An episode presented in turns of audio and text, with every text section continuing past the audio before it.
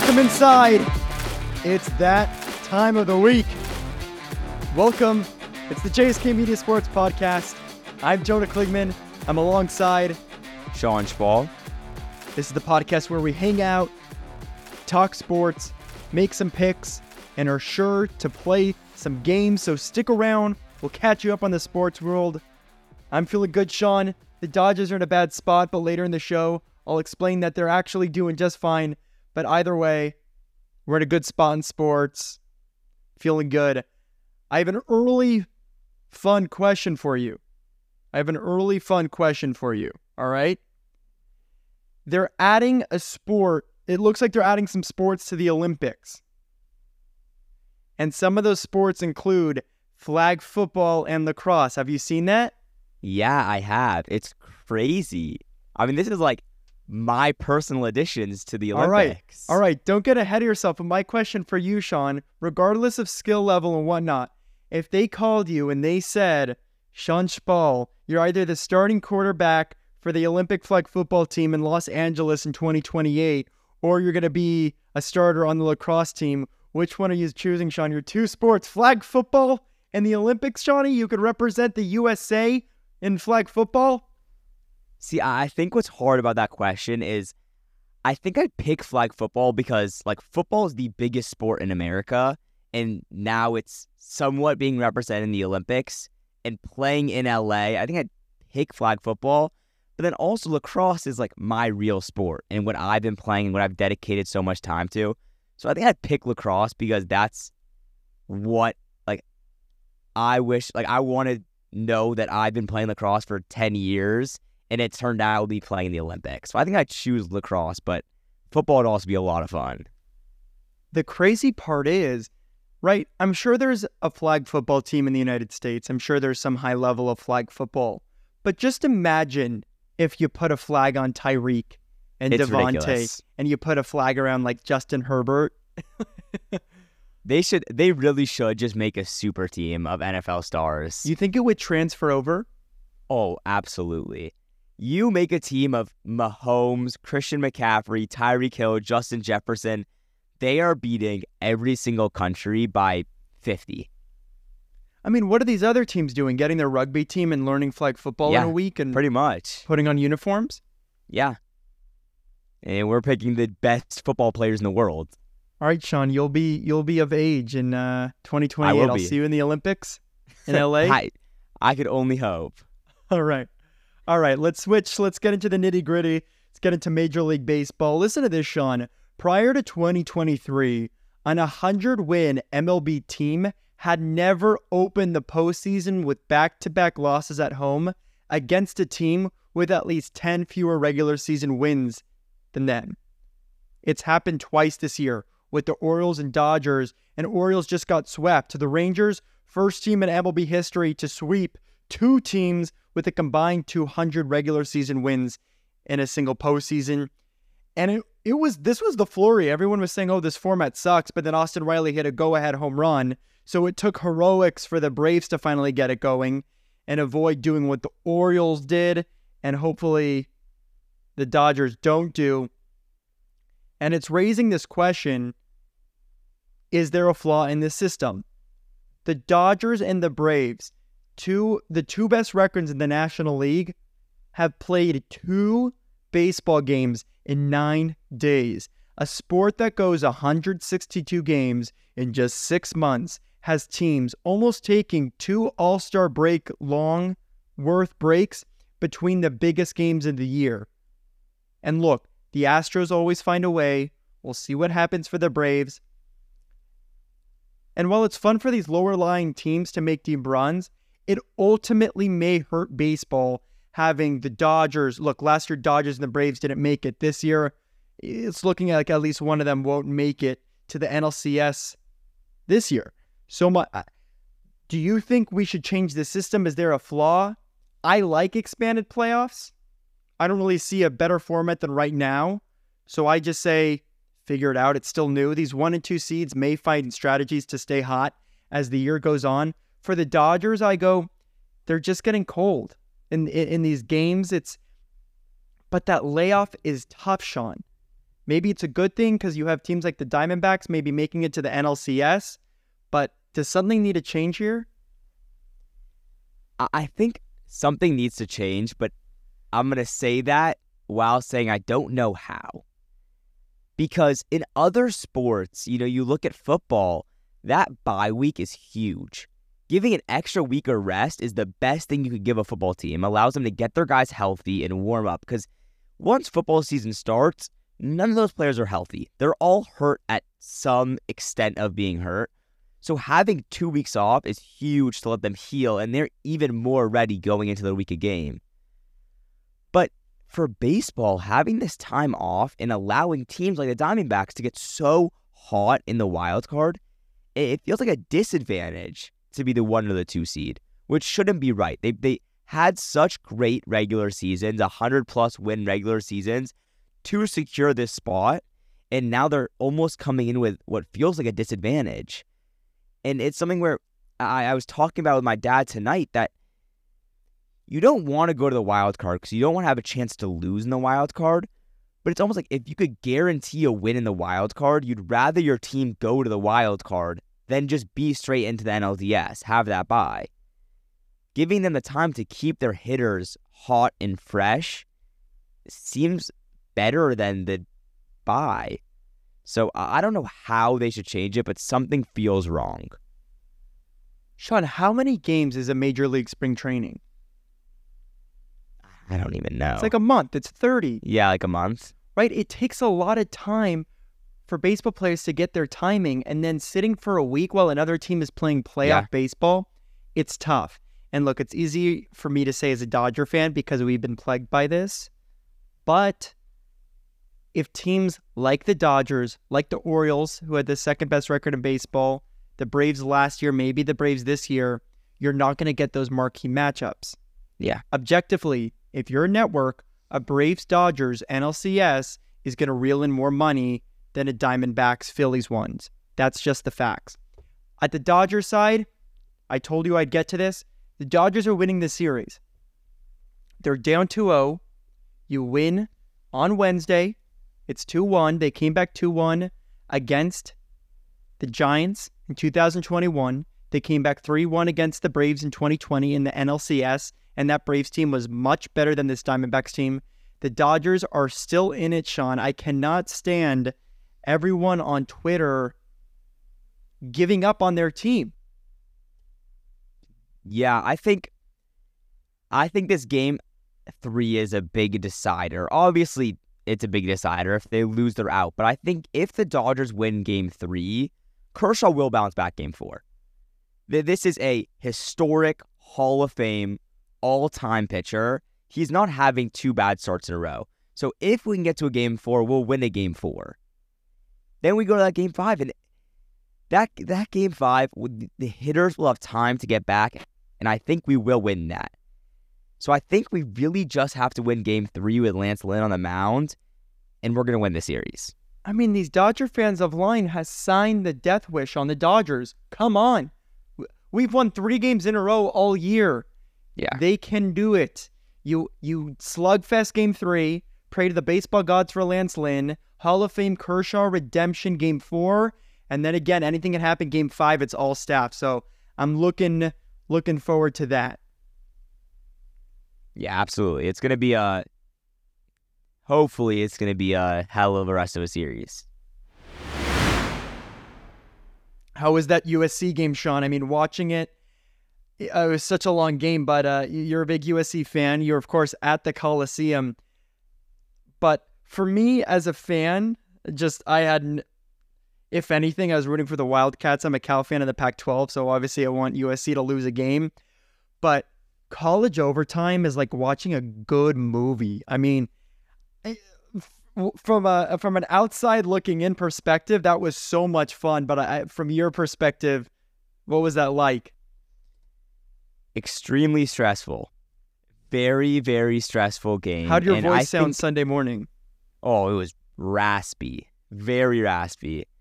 Um, but I think what really made that game more, much more stressful and much much less enjoyable for me was that it should not have been close. USC should have killed Arizona, and I think that's why it like was very stressful because that was SC playing at about its worst and taking it down to the wire, almost ruining all college football playoff hopes. And that game was very stressful to be there and watching. But listen, from a fan perspective, it is a very fun and very entertaining game to watch. But from a pretty big fan, it was very stressful. Shaun, if that was stressful, what's the Cal Bears upset gonna do to you at the end the of the month? Cal? Bears upset. Yes. So if the Cal Bears upset USC, I'm not even gonna be stressed. I'm just gonna move on, find a different team. okay. You're gonna become a, a Golden Bears fan. I love it. No, sure. that'll that'll be fun. But Shaun, we're now halfway through the college football season already. But I want to ask, which teams have surpassed your expectations, and which ones have sort of underachieved? What are the shockers, and what are the uh, I guess shockers on both sides of things? Shocker because they're better, shocker because they're worse. But give it to me midway thoughts, Shaun. So my underwhelming team this year is I'm gonna say Clemson, a what was thought to be blue blood team with Dabo Swinney that's been very talented and very competitive for the last five, six, seven, eight years in college football have really fallen off. They had Cade Klubnik step in as a five star in his second year with the team and was expected to be very good for them and a very good game manager with weapons around him and a always very solid defense from Clemson. And they've just been inconsistent everywhere. They've been losing games they should win and kind of falling off the map of college football, losing that that hold they had on the ACC and how they were expected to consistently be the ACC champion and kind of losing that. We see Florida State taking back over. And th- this Clemson team is really disappointing for me so far, and I expected a lot more out of them. And even if it's not, you know, a top four season for them, I always expect them to be in the top 15, top 10 conversation. And they're, I don't even think they're ranked right now. And then my, um, someone that's su- surpassed my expectation is Oklahoma. This team is good. We saw them beat Texas in their Red River rivalry last weekend, and Dillon Gabriel looks like a Heisman candidate. He's very talented with his arms, with his legs. He's all over the field, making plays everywhere, and this defense is incredible.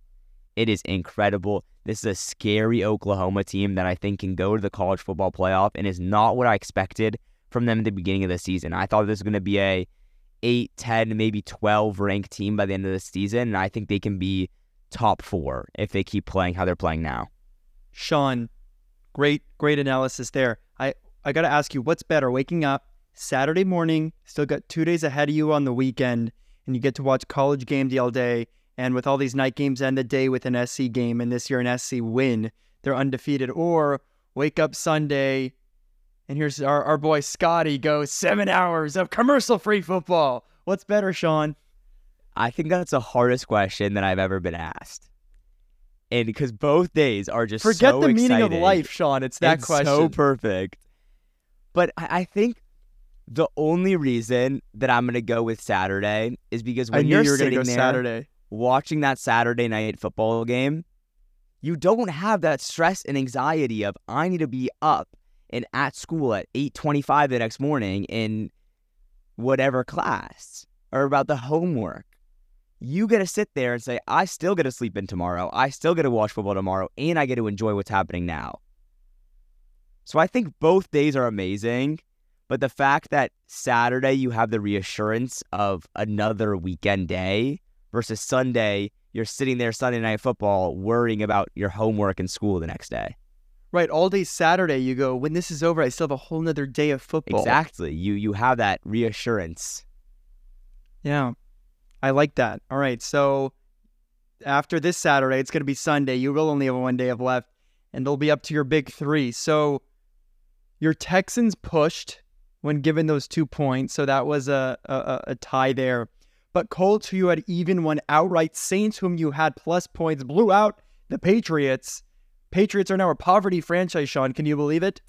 It's it's insane. I, I think it's Belichick's last year. Possibly. So, not a golden week, but our first undefeated week for one of us. So, congratulations. I went Thank two you. and one. So, uh, Great claps week. all around, Shaun. A nice rebound Great week, week. But it's now week six. Hit me with your big three. All right, I'm gonna start with the Falcons at home, given plus two and a half against the Commanders. It's a team I've picked before in the Falcons, and I really like them at home. Desmond Ridder is much, much better at home than he is away, and they're comfortable there. And this Falcons seems young and good and talented, and I think they'll beat the Commanders outright here, and they're given the points. Next, I'm gonna go to the Dallas Cowboys, minus two in Los Angeles against the Chargers. And rough week from the Cowboys playing the Niners, but I think that's going to motivate them a lot. And they're going to come into Los Angeles with a fire. That defense is very talented. And we know what Dak can do as a game manager with CeeDee Lamb, Tony Pollard. So I think they'll settle into this game and kind of send a message to the NFL this week. And then I'm going to take the Saints minus one and a half at the Texans. Derek Carr starting to heal that shoulder more and more, and as he does, that offense is just going to continue to get better. We have Alvin Kamara also working back and away from his injury. He's going to keep getting better and keep losing that snap count he might be on. And I think this Saints team is like Kamara and Carr, just going to keep getting better as they go on. We, this defense is very good, and with everything improving, if it all comes together, I think this is a team that could win the NFC South, and I think they'll win by more than a point and a half this week. You've been crushing it, Shaun. You feel good about this one? I'm confident. I'm yeah, confident you've been in these three. you've been you've been on fire.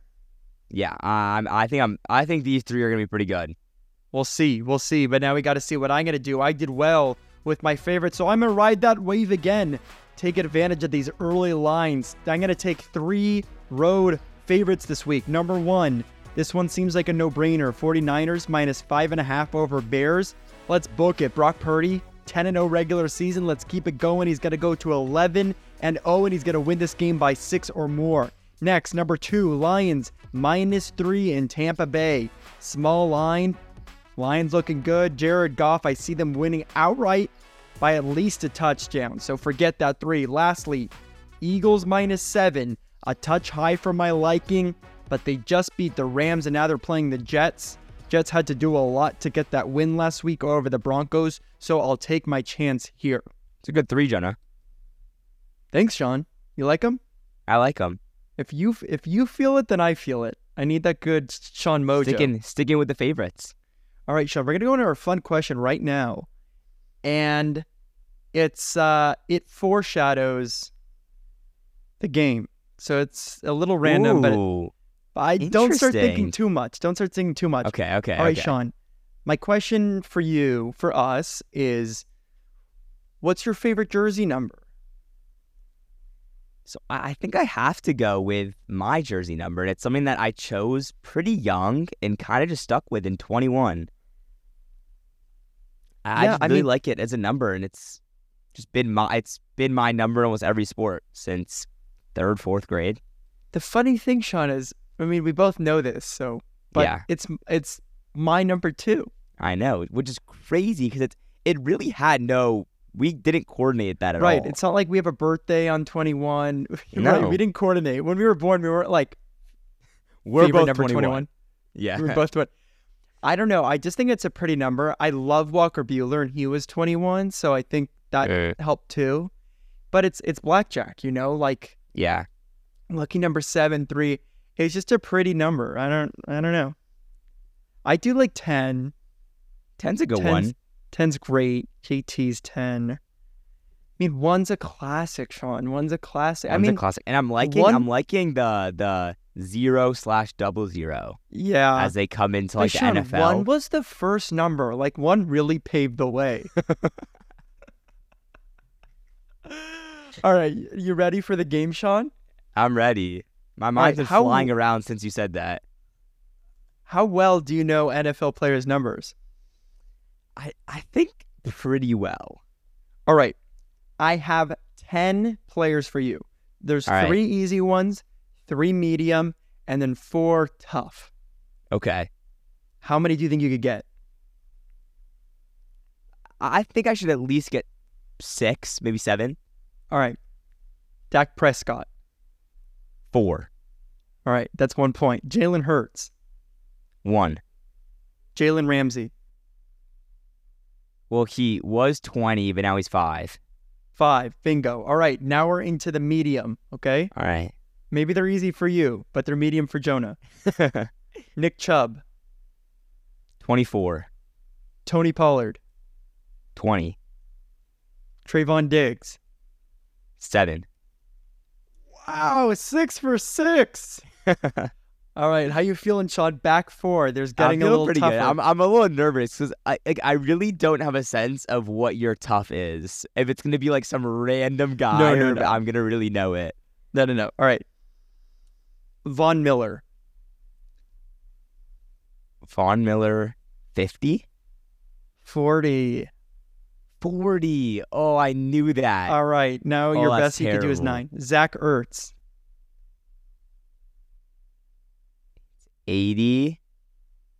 86. 86. Very good. All right. You're seven for eight. There's Can you get to nine? seven. Let's do it. Fred Warner. 54. Wow. All right. Last one. Can you go nine for 10? TJ Watt. 90.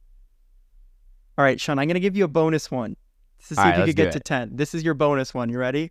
Yeah. What number was I in high school on the baseball team? So you wait. Okay, wait. Let me. You were. Oh God. Because you weren't 21. Because I was 21. Right. You were. Oh my God. What number were you? Was it in the 30s? Yeah, it was. Was it 33? No. Oh, what was it? AG was 33. Eight. You're right. You're right.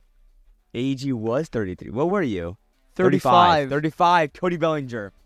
35. I did not hit like 30 uh, like Cody Bellinger, but uh, it was Not good. quite. It suited me for the time. You've been listening to the JSK Media Sports Podcast. Consider sharing our podcast with a friend to build up our JSK family. Consider giving us a rating. It'd be much appreciated. Thank you so much for listening. We'll see you next time. Go Dodgers.